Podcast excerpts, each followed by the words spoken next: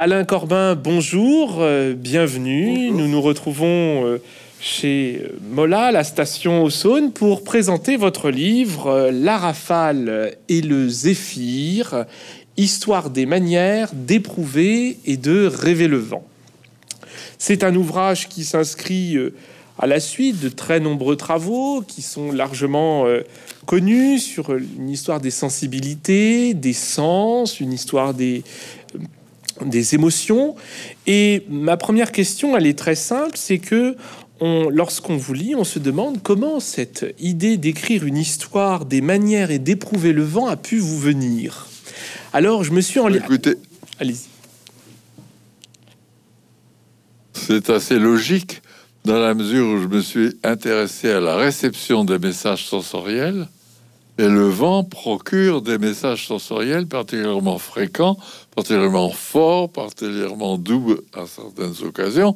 Donc, après avoir étudié euh, le son des cloches dans les campagnes au 19e siècle, par exemple, ou, le pied sur le sable euh, à la plage euh, bien avant, après avoir étudié les sensations procurées par l'herbe et par l'arbre, par la pluie aussi. Donc il était assez logique que, que, j'en arrive au vent. Je me demande d'ailleurs si j'aurais pas pu commencer par le vent, parce que le vent est plus important, me semble-t-il, que, que, ce que je viens d'énumérer, est plus important que, que, que l'herbe, évidemment, encore qu'on peut en discuter. Enfin, le vent est connu dès l'enfance, dès la naissance, en quelque sorte, par tout le monde et toute la vie. Et d'autre part, il est tellement changeant, il a tellement de manières de se, de se manifester que c'est quelque chose qui mérite vraiment euh, d'être étudié.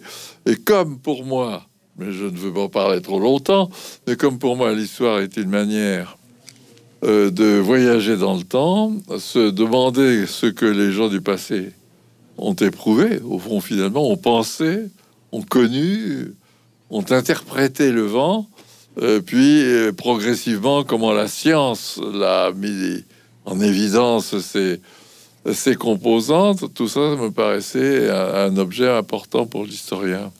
Alors oui, d'ailleurs, et on pourrait se poser la question pourquoi est-ce que on n'aurait pas fait une histoire du vent auparavant, puisque lorsqu'on vous lit, on sent bien que la particularité finalement des manières d'éprouver, de rêver le vent, en réalité, il appelle plusieurs sens sensoriels, c'est-à-dire qu'il y a l'odorat, l'odeur, il y a le toucher, ressentir le vent, euh, quelque chose de physique qui touche la peau, et puis il y a l'ouïe également. Euh, c'est quand même la particularité euh, finalement du vent de concerner trois sens finalement.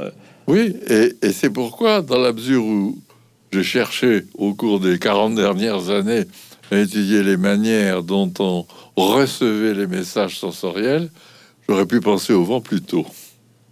En tout cas, c'est une délicieuse lecture. Alors, euh, dans, votre, euh, dans votre ouvrage, vous revenez sur euh, une période, une échelle de temps assez grande, finalement, des manières de ressentir le vent.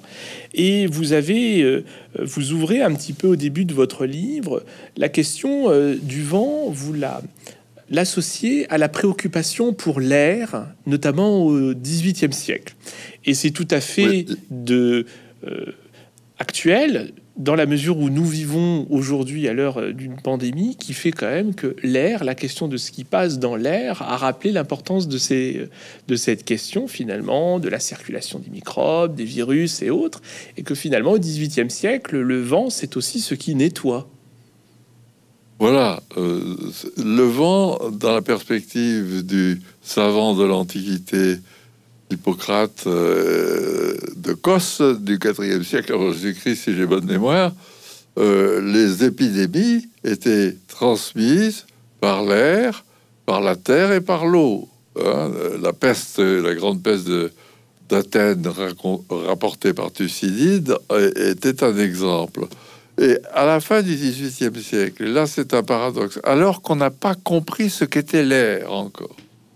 Parce que c'est avec le pasteur Priestley, l'anglais, et Lavoisier, à l'extrême fin, donc par conséquent du XVIIIe siècle, qu'on a compris que l'air n'était pas un élément, comme l'avait pensé Aristote, avec, euh, avec la Terre, etc., qu'il était un composé de, gaz. Hein. Donc, ça, c'est une découverte essentielle pour la compréhension du vent, bien entendu. À partir du moment où on connaît la composition de l'air, on est à la veille de pouvoir comprendre les mécanismes du vent. Hein. Alors, mais à cause du néo-hippocratisme, c'est-à-dire de la résurrection des théories de Hippocrate, avant même qu'on ait compris ce qu'était l'air et comment il était composé, on a pensé qu'il était très bon, essentiel même, de ventiler pour chasser les épidémies, pour chasser les miasmes, etc. Donc, à la fin du XVIIIe siècle, on cherche à élargir les, les, les rues, à construire des immeubles qui permettent d'être des sortes de ventilateurs, euh, à faire circuler des, des véhicules qui vont brasser l'air euh, dans les rues et sur les places. Euh, on, pense même que les moulins à vent, c'est une bonne chose, que le son des cloches, c'est une bonne chose. Donc, vous voyez, il y a quelque chose de tout à fait étonnant dans ce besoin essentiel à la fin du 18e de ventilation alors même qu'on ne sait pas encore comment euh, l'air se compose. Mais très vite, tout cela se, progresse au cours de la dernière décennie du XVIIIe siècle. Composition de l'air avec Lavoisier, euh, création de services d'hygiène publique, par exemple, en France, et puis euh, volonté d'étudier les, les, vents et connaissance des nuages 1802 un certain Howard. Donc tout ça, c'est en quelque sorte en une dizaine d'années hein, que, que on commence à comprendre que les vents ne sont pas locaux. On, connaît, tout le monde connaissait le Mistral, évidemment dans, le Midi, ou le Norois au, au nord-est de la France, par exemple. Mais on attachait beaucoup d'importance à ces vents locaux on, ne comprenait pas que les gens, les, vents viennent de très loin. Et c'est, et c'est, je crois, euh, les savants qui, à ce moment-là, ont été persuadés, en particulier à la suite de Humboldt, que les vents venaient de très très loin. Alors vous allez me dire, on connaissait les alizés. Oui, on connaissait les alizés depuis la Renaissance, mais c'était simplement une remarque que les vents avaient tendance autour de entre les euh, entre les, tropiques, à, souffler. Mais ce n'était qu'une constatation, qu'une observation, si vous voulez. Oui, à la lecture de votre livre, euh, il y a cette connaissance du vent qui apparaît un petit peu empirique sur le plan scientifique. Euh, au XVIIIe siècle, finalement, on s'intéresse euh, au vent de manière empirique avant d'en mesurer tous les effets. On est surpris lorsque vous évoquez la, dimension maritime, vous évoquez les, les Lusias de, de, de Finalement, les marins ont maîtrisé les courants marins avant de maîtriser les vents. Et finalement, il y a comme un paradoxe qui apparaît, c'est-à-dire que on maîtrise moins les vents qu'on a maîtrisé les courants euh, marins pour entrer dans oui, les Je pense qu'on a quand même, malgré tout, les, les navigateurs cherchaient, cherchaient à utiliser les vents, puisqu'il s'agissait de marines à voile, ils étaient bien obligés. Mais ils n'en ont pas pour autant étudié la circulation atmosphérique. Pour eux, le vent, c'était un moyen d'arriver dans tel port, de, euh, d'éviter tel ouragan, d'éviter de sortir au moment où, où, le vent soufflait, etc. Mais ce n'est pas scientifique. C'est une science assez récente. vraiment d'études scientifiques des vents au 18e. Hein. C'est une science... même, même de la part de Cook ou de la part de Bougainville. D'accord, c'est une science finalement assez récente, celle euh, du vent. Est-ce que, comme vous le soulignez, elle n'est pas liée finalement euh, à la circulation atmosphérique? Est-ce qu'on n'a pas découvert véritablement les vents euh, quand l'atmosphère a été véritablement connue? Donc c'est une science finalement, c'est un objet scientifique qui a été récemment découvert. ce qui est fondamental, c'est précisément qu'au 19e siècle, on a été passionné par la circulation atmosphérique. On a cherché toute une série de savants que je ne vais pas euh, évoquer. Euh, on, cherchait à construire des cartes de la circulation atmosphérique dans chacun des, grands, euh, des grands océans. Et on a aussi demandé dans les ports à des observateurs de noter la direction, etc. des vents. Et euh, grâce à ces observations multiples, des centaines d'observations, on a pu euh, construire des cartes de circulation atmosphérique. Et c'est à partir de ces cartes de circulation atmosphérique du 19e siècle que euh, une série de savants ont découvert, au fond, les, ce qu'ils ont appelé cyclones, anticyclones, dépressions ou bourrasques. Par exemple, le savant français, pour prendre Marie et David, et de la même façon, en ce qui concerne les cartes, euh, toute une série de cartes euh, ont été, bien entendu, je le répète, édifiées avec les, roses des vents. Et en France, euh, Bro a été un savant formidable qui a passé sa vie à étudier non pas les cyclones et les anticyclones, ça n'intéressait pas trop, mais la circulation atmosphérique elle-même. Et c'est, ce n'est qu'au 20e, hein, on l'oublie ça trop souvent. Ce n'est qu'au 20e, 1905 très précisément, que Testring de bord propose la notion de stratosphère, troposphère, stratosphère. Et ce n'est qu'au milieu du 20e que la notion de jet stream, qui a donné tant de, de données, puisqu'on a parlé de jet society, etc., euh, s'est imposée et en France, ça a été le cas euh, de la part d'un savant, euh, Borde, dont j'ai d'ailleurs entendu les cours dans ma jeunesse.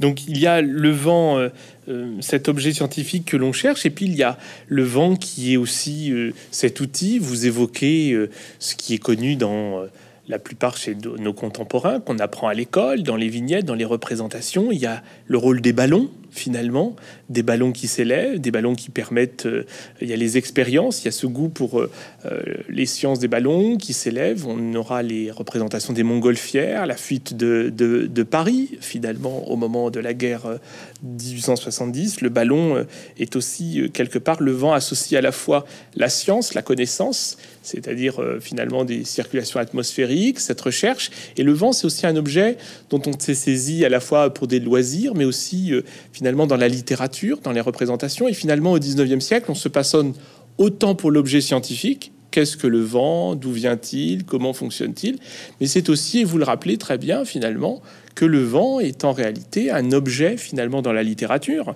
Euh, le vent est très présent, il est présent dans les tableaux, hein, il est présent dans la poésie, on peut penser à celle de Lamartine. Le vent est finalement euh, comme s'il était entré finalement, il était devenu une réalité beaucoup plus euh, présente au 19e siècle. Est-ce que vous pensez à quoi est-ce que cela pourrait être lié, cette passion pour le vent, au-delà des cercles scientifiques? Est-ce que les bouleversements du 19e siècle, finalement, euh, trouvent un prolongement dans l'étude des vents, le goût de leur représentation, le fait d'en parler dans la littérature, dans les tableaux? C'est absolument essentiel. Vous avez évoqué la conquête de l'air, parce que la conquête de l'air ne se réfère pas au 20e, mais au 19e siècle. La conquête de l'air, c'est le ballon. Vous avez raison. Et à la fin du 19e siècle, quand les premiers pilâtres de Rosier, je ne vais pas citer tous, les, grands aéronautes, jusqu'à Gay-Lussac, euh, tous ces gens-là euh, ont éprouvé des sensations, réalisé un rêve, le rêve d'Icare, que les hommes n'avaient jamais réalisé. Et donc, on, ne peut pas étudier les vents sans évidemment penser à l'extrême odyssée des ballons euh, au 19e siècle. En, quelques années, on est monté, enfin, je veux dire, les aéronautes sont montés jusqu'à 3000, 5000 mètres d'altitude. Alors, en ce qui concerne le vent, c'est une nouvelle appréciation parce que euh, euh, durant la première moitié du siècle, on ne dirigeait pas le ballon. Il bougeait, il n'était pas dirigeable, il bougeait au gré des vents. Mais l'appréciation des vents à ces altitudes, 3000, 5000 mètres, etc., n'avait rien à voir avec celle de, de, l'ouragan, du, marin euh, euh, de, la même époque. Ce qui a intéressé initialement les, les, aéronautes, d'abord, c'est de voir la Terre. De voir, on peut, se penser aux satellites, aux premiers satellites aujourd'hui, c'est d'avoir une vision du bas, si vous voulez. Hein. Et puis, deuxièmement, de monter, de monter, parce que on était persuadé qu'il y avait une purification de l'être en quelque sorte avec l'altitude. Et puis aussi de, fait, de montrer que la, fameuse représentation des cieux, du point de vue religieux, n'était pas, pas celle qu'on croyait, n'était pas celle qui était, qui peinte sur les, les, coupoles des églises baroques. Hein.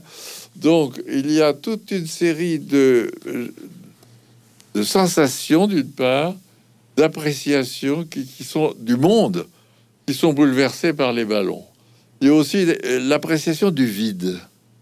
Euh, parce que au fond, c'est une expérience du vide.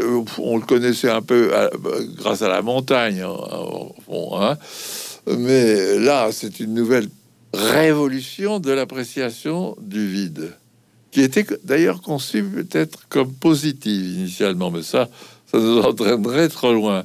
Donc, au 19e siècle, c'est le siècle du ballon, hein, de ce point de vue-là, n'oublions pas. Et à la fin du siècle, euh, les excursions en ballon, les, livres sur le ballon. Je citais Maupassant, qui a fait deux grandes expéditions, enfin, qui a accompagné deux, deux aéronautes.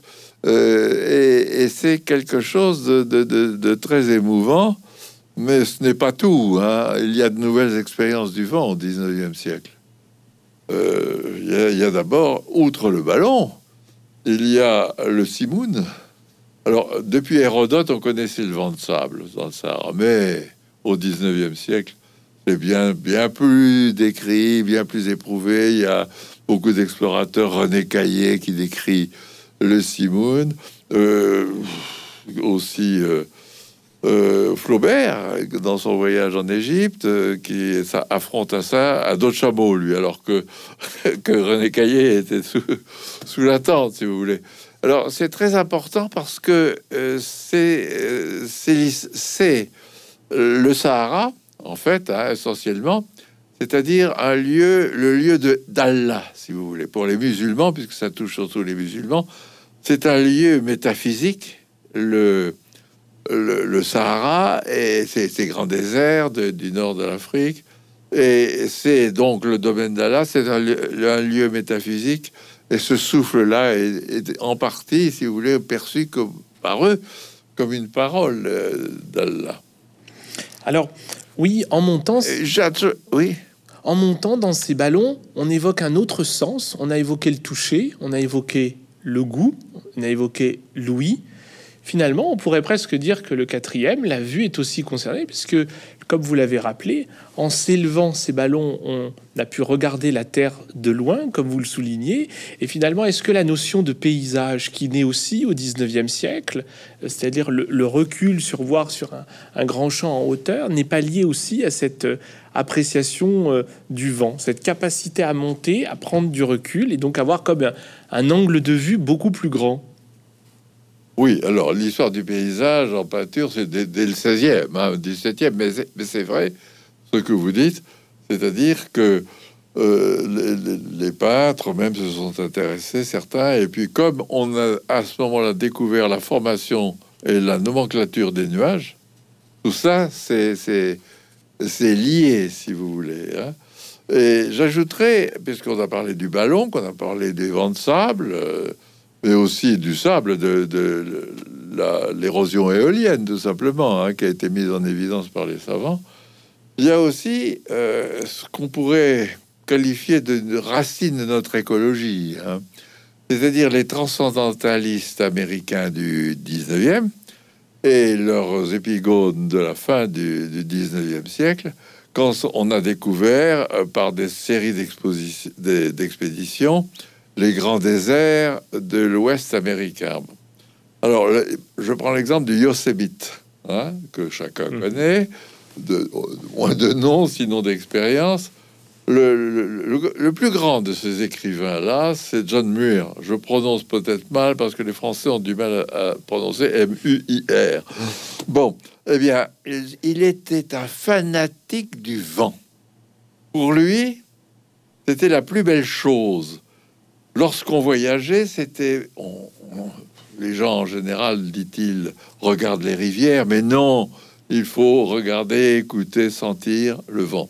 Alors pour cela, il s'est rendu dans les euh, forêts du Yosemite. Il a grimpé aux arbres. Il a euh, éprouvé les ouragans.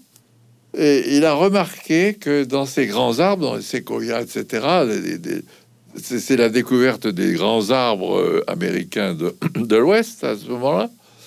Il a découvert, il a éprouvé, puisqu'il a voulu éprouver, il est monté un jour dans un pain Douglas de 30 ou 40 mètres, il est resté trois quarts d'heure au milieu d'un ouragan. Parce que pour lui, euh, les arbres parlent, les, les vents parlent aux arbres, ne tiennent pas le même langage aux différentes essences d'arbres. Pour lui, les, vents sont musicaux. Faut étudier la musique des arbres. Ça, c'est une vieille euh, donnée hein, que, sur laquelle on reviendra peut-être du 19e. Mais euh, John Muir amplifie cette écoute euh, de la musique des arbres et aussi les odeurs. Parce que les vents qui viennent de la mer, qui passent sur les, pins et les grands arbres de séquoia, etc., de ces parcs américains d'aujourd'hui, euh, euh, transportent des odeurs. Alors, odeur, bruit, musique, parole, etc. Il était absolument fasciné, ce, brave homme. Et il est resté, là, je prends un exemple en 96, je crois, si j'ai bonne mémoire, il est resté trois quarts d'heure dans un ouragan à 40 mètres d'altitude dans un arbre. Euh, et, et, pour lui, c'était les grandes expériences de la vie. Or, il n'était pas seul. Donc, je voudrais quand même rappeler que le lien entre le, vent et l'arbre. Victor Hugo se promenait pour aller écouter le vent dans les arbres. Que, dit que disent les vents dans les arbres, etc. se, demandait-il. Hein, vous voyez Et euh, c'est la, poésie romantique sur laquelle euh, auquel vous avez fait allusion, qui est absolument fondamentale. Hein. On peut là revenir au vent. Oui, tout à fait, parce que le, vent est ainsi associé à l'arbre, il est associé souvent à l'eau, de la, sur une manière un petit peu euh, parallèle. Dans tous ces cas, ce que l'on retrouve, euh, qui est très intéressant, c'est que une sorte de valeur anthropologique du vent, puisque dans plusieurs civilisations, le vent quelque part conduit à la transcendance. Vous avez évoqué le rôle du Sahara dans, la, euh, dans les civilisations musulmanes, mais dans votre ouvrage, vous revenez aussi, vous l'avez mentionné tout à l'heure, sur la mythologie grecque. On le retrouve également euh, dans la Bible. Le vent est quelque part, est-ce que c'est parce qu'on ne sait pas d'où il vient que longtemps on l'a associé aux différentes formes de transcendance, de divinité. Le vent a toujours eu son dieu, euh, il y a eu Éole. Euh, finalement, il y a une valeur religieuse du vent que l'on retrouve finalement dans de très nombreuses civilisations. Bah, ça, c'est absolument essentiel. Pendant mille ans, les catholiques, euh, enfin, je veux dire les chrétiens, ont été persuadés que le vent était message de Dieu et à lire la Bible, il est évident que le souffle de Dieu est déjà présent au moment de la création. Donc, il y a euh, dans la perception du vent quelque chose qui relève du souffle initial de Dieu de la création et aussi du chaos initial. Et le Dieu de la Bible euh, est accompagné parfois, hein, soit il est un souffle, précédé d'un souffle, précédé de, ou bien d'un de, d'un ouragan, ou bien il est châtiment. Dieu envoie des ouragans sur les méchants, etc. Et Dieu est, le maître des vents. Dieu commande au vent. Ce qui se retrouve chez Jésus dans le, les évangiles, lorsque Jésus calme euh, la tempête qui avait tant effrayé ses disciples sur le lac Tibériade. Donc, euh, il est évident qu'on ne pendant, je crois que pendant 2000 ans, c'est vraiment le vent, euh, le lien entre Dieu et le vent, Dieu euh, qui envoie son châtiment, Dieu au contraire qui euh, envoie des signes pour que le, chrétien se préoccupe de son salut, etc. C'est absolument essentiel. Et lorsque, après, lorsque c'est moins net cette association avec le Dieu des, des chrétiens, il y a toujours cette idée que c'est un mystère, le vent. D'où vient-il? Est-ce la voie du chaos initial? Où va-t-il? Où emmène-t-il? Il ne, meurt jamais, il est toujours là. Pour Victor Hugo, parce que le grand, c'est le grand poète, à mon avis, du vent dans la littérature française, le vent est une énigme absolue. Que dit-il? Que rabâche-t-il? Pourquoi rabâche-t-il? D'où vient-il? Où va-t-il? C'est le vent des origines, mais c'est aussi le vent de l'oubli. C'est le vent qui emporte les choses euh, qui ne reviendront pas, si vous voulez. Donc, euh, c'est une donnée euh, absolument essentielle de, de l'esprit. Et à la fin du 18e, parce que c'est toujours cette fin du 18e qui est le moment décisif, à la fin du 18e, on voit se développer ce que j'ai qualifié naguère de météosensibilité chez les individus, c'est-à-dire l'idée de mettre en rapport les aléas du mois et les aléas météorologiques et de, de transcrire cela sur des journaux intimes. Et les, les, les, les poètes romantiques ou qu'on a qualifié de pré-romantique, j'aime pas beaucoup l'expression, de la fin du 18e et de la première moitié du 19e siècle sont des météos sensibles.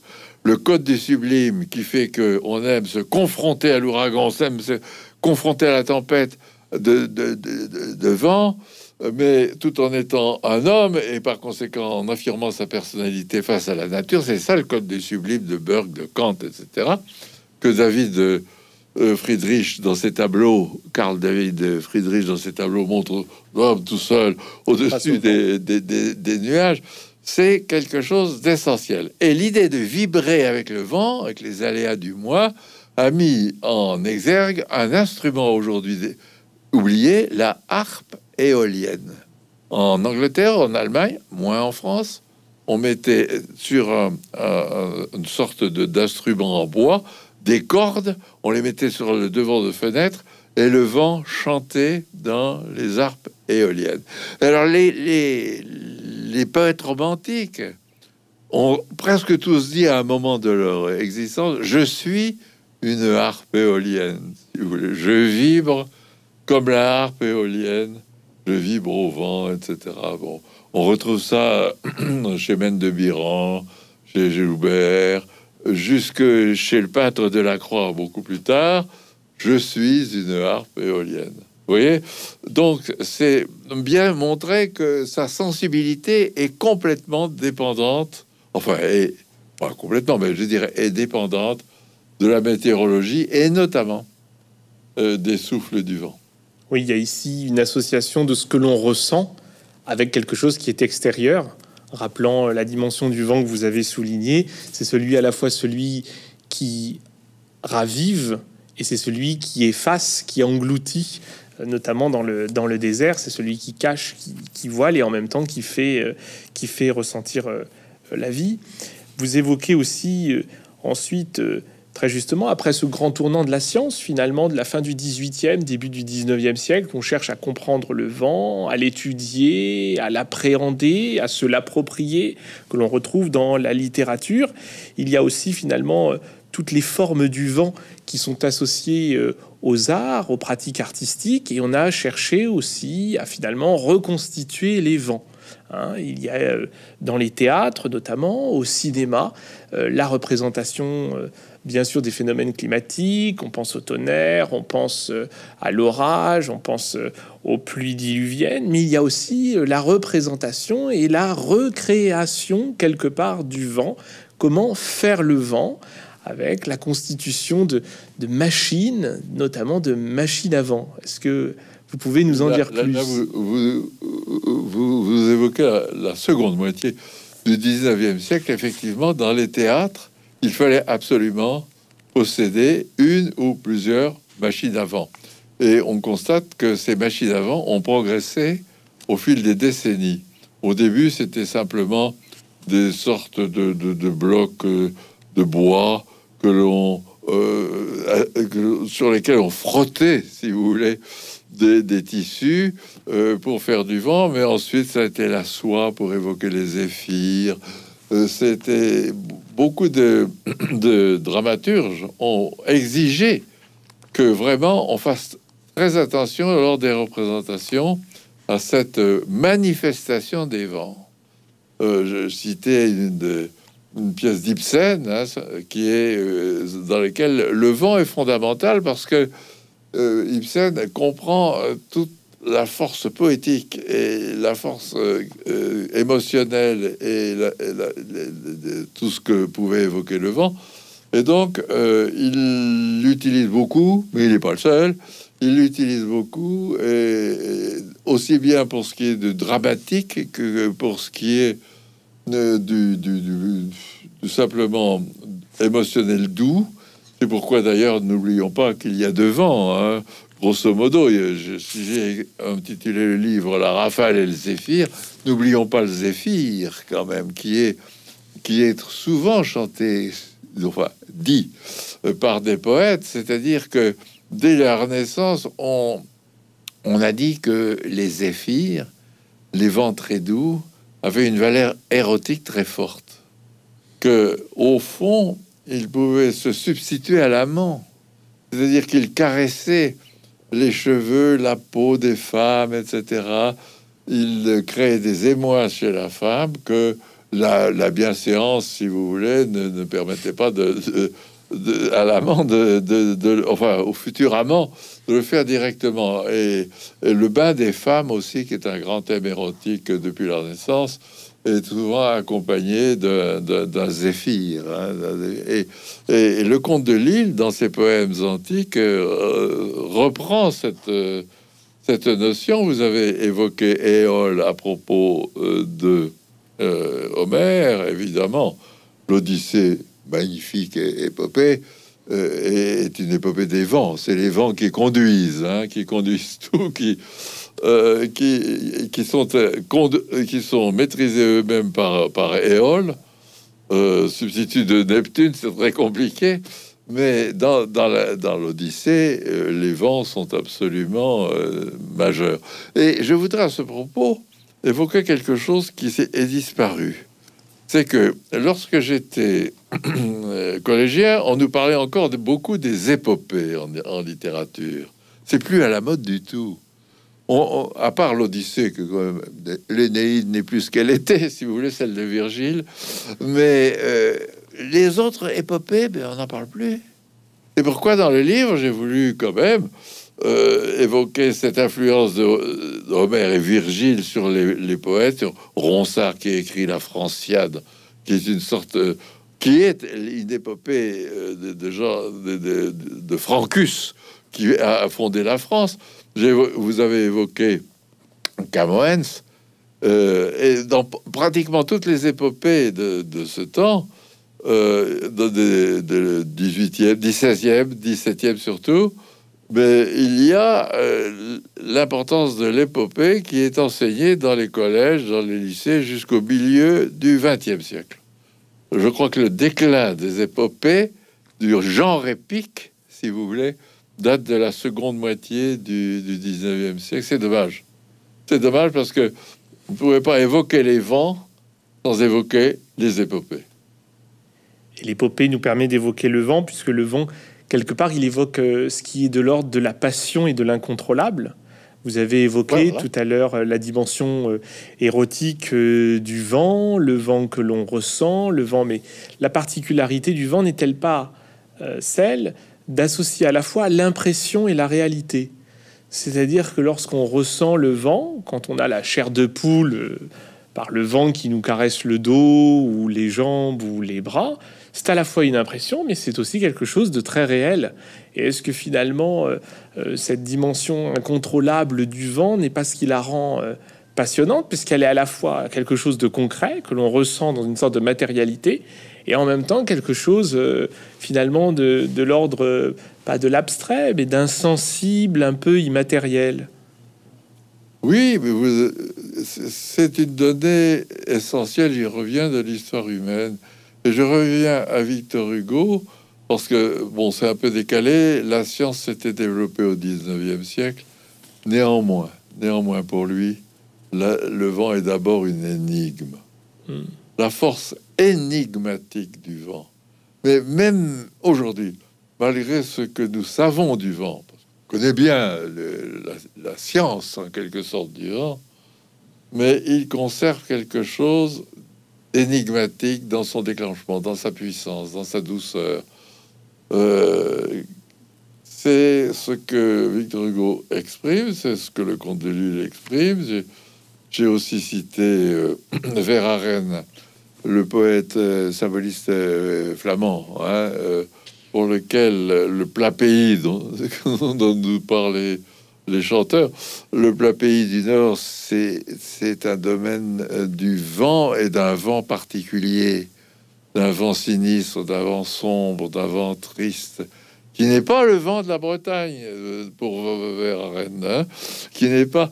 Euh, chacun a éprouvé aussi cette géographie du vent, parce qu'on a circulé quand même. On sait bien que le Mistral, c'est pas le Norois aujourd'hui, hein, mhm.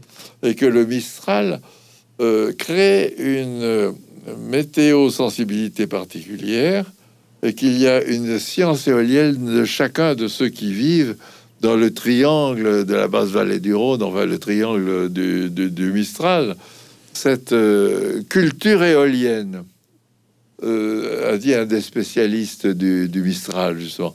Cette culture éolienne, elle, touche euh, l'habitat, elle touche la végétation, elle touche les distractions, elle touche la, la, façon de se, de se conduire en, famille aussi, si vous voulez. Et aujourd'hui, évidemment, euh, euh, le, vent est un danger, le Mistral est un danger pour les automobilistes. Donc, il y a euh, une présence, même actuelle, si vous voulez, du, vent, très bien. J'ai voulu le citer, bien que je me sois arrêté en 1900, 50, hein, disons. J'ai voulu évoquer le, le, livre de Jean-Paul Kaufmann sur les Kerguelen, parce que là, il décrit, c'est l'apogée hein, du vent dans la littérature, si je puis dire d'une certaine façon, parce que pour lui, le vent, c'est le maître des, îles Kerguelen. C'est pas la France, c'est le vent. Euh, donc, il y a de très très beaux développements de Jean-Paul Kaufmann sur dans ce livre sur euh, euh, cet archipel des Kerguelen. Oui, d'ailleurs, on, on, pourrait prolonger votre remarque, c'est euh, dans les différents patois, dans les différentes euh, langues locales, de la manière qu'il y a différents vents, le mistral, le feu, chaque dans les différents patois, langues, idiomes, il y a des manières de désigner les petits vents locaux alors il y a ceux des Kerguelen, dans les montagnes auvergnates, il y a l'essir, comme ça, que l'on évoque, qui est un vent particulier qui accompagne la tempête. Finalement, euh, le vent aussi, est, il y a une sorte de tradition et d'usage populaire du vent. On a construit les maisons, la végétation euh, lui est liée. Finalement, le vent, euh, c'est une réalité qui a aussi façonné les sociétés humaines, qui a société l'organisation, à travers à la fois sa représentation, mais aussi l'organisation même on l'a rappelé tout à l'heure, euh, de l'urbanisme. Euh, à Bordeaux, les cours sont organisés est-ouest euh, depuis Tourny au XVIIIe siècle, et donc il y aurait sans doute des études comme ça à prolonger sur dans les différentes zones de France ou d'ailleurs, finalement, de cette appropriation du vent. Il y en a eu d'abord, on a repéré jusqu'à 300 vents en pour la, la France seule. On n'est pas au bout du mystère alors. C'est pour vous dire que c'est pas simple. Et, d'autre part, ça a imprégné les contes. Les contes pour enfants, le vent est souvent euh, présent dans, les contes pour enfants et ces différents vents que vous, que, que, vous évoquez, auquel il faudrait ajouter la tramontane, qui est Bien sûr. un des plus, des, des, plus connus en France. Mais là, il y a des, il y a des spécialistes hein, de, de, ce genre de, euh, d'évocation, mais c'est pour vous dire que le, vent nous entraîne très très loin. Euh, c'est pas d'écrire un petit livre sur le vent qui, épuise le sujet bien loin de là. C'est quelque chose de monstrueux d'une certaine façon, le vent. Et il y a aussi cette idée qui revient assez souvent dans la littérature penser à tous ces, êtres qui ont été évoqués, le, juif errant, par Eugène qui- Hmm. ou, ou le, le début de ou le leit- les leitmotifs du vaisseau fantôme de Wagner, ces êtres qui ne peuvent pas mourir. Et, et on a aussi interprété le vent comme un reproche fait à l'homme de pouvoir mourir, comme si le vent ne pouvait jamais mourir. Très belle évocation. On retrouve encore ici sur cette image l'idée du vent comme un mystère finalement, hein, ce vent énigmatique, mystérieux. Mais euh, grâce à, votre livre, vous en rendez surtout un petit peu euh, la magie finalement, euh, la symbolique et ses différentes représentations. Voilà, je vous remercie et je recommande encore une nouvelle fois ce bel ouvrage la rafale et le zéphyr, une histoire des manières d'éprouver et de rêver le vent. Je vous remercie. Merci de votre invitation.